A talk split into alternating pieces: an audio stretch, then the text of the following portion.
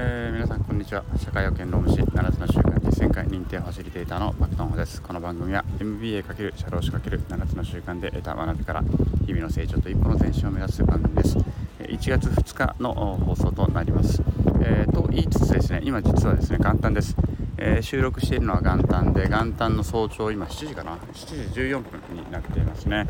えっ、とここもう10年ぐらい10年以上経つかな？元旦に、まあ、大体実家に帰ってくるんですけれどもえ、元旦の早朝にジョギングをしてそして近所の、まあ、ちょっと大きめの公園辺りで初日の出を、え、見てですね、まあ、その日の出から初日の出からパワーを得て、えー、帰っていくと。で1年を始めるっていうのを毎年の恒例にしております。で今日も、え今ねあの放送は1月2日なんですけども元旦でとてもいい天気本当に雲一つないいい天気。最近ここ数年は元旦とてもいい天気ですね。関東は特にね。はい。でいい天気の中今ちょうどまさに初日の出をこう全身からね受け止めて、えー、この収録をしているところであります。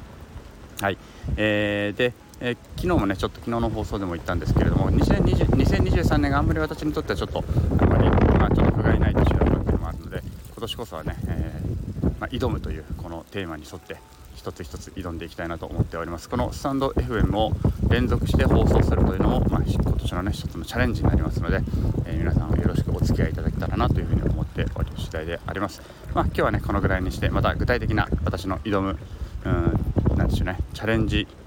チャレンジなんていうの？そのチャレンジの内容についてはねあのおいおい一個一個あのお話をしていきたいなというふうに思います。それでは皆さん良いお正月を引き続きお過ごしください。さようなら。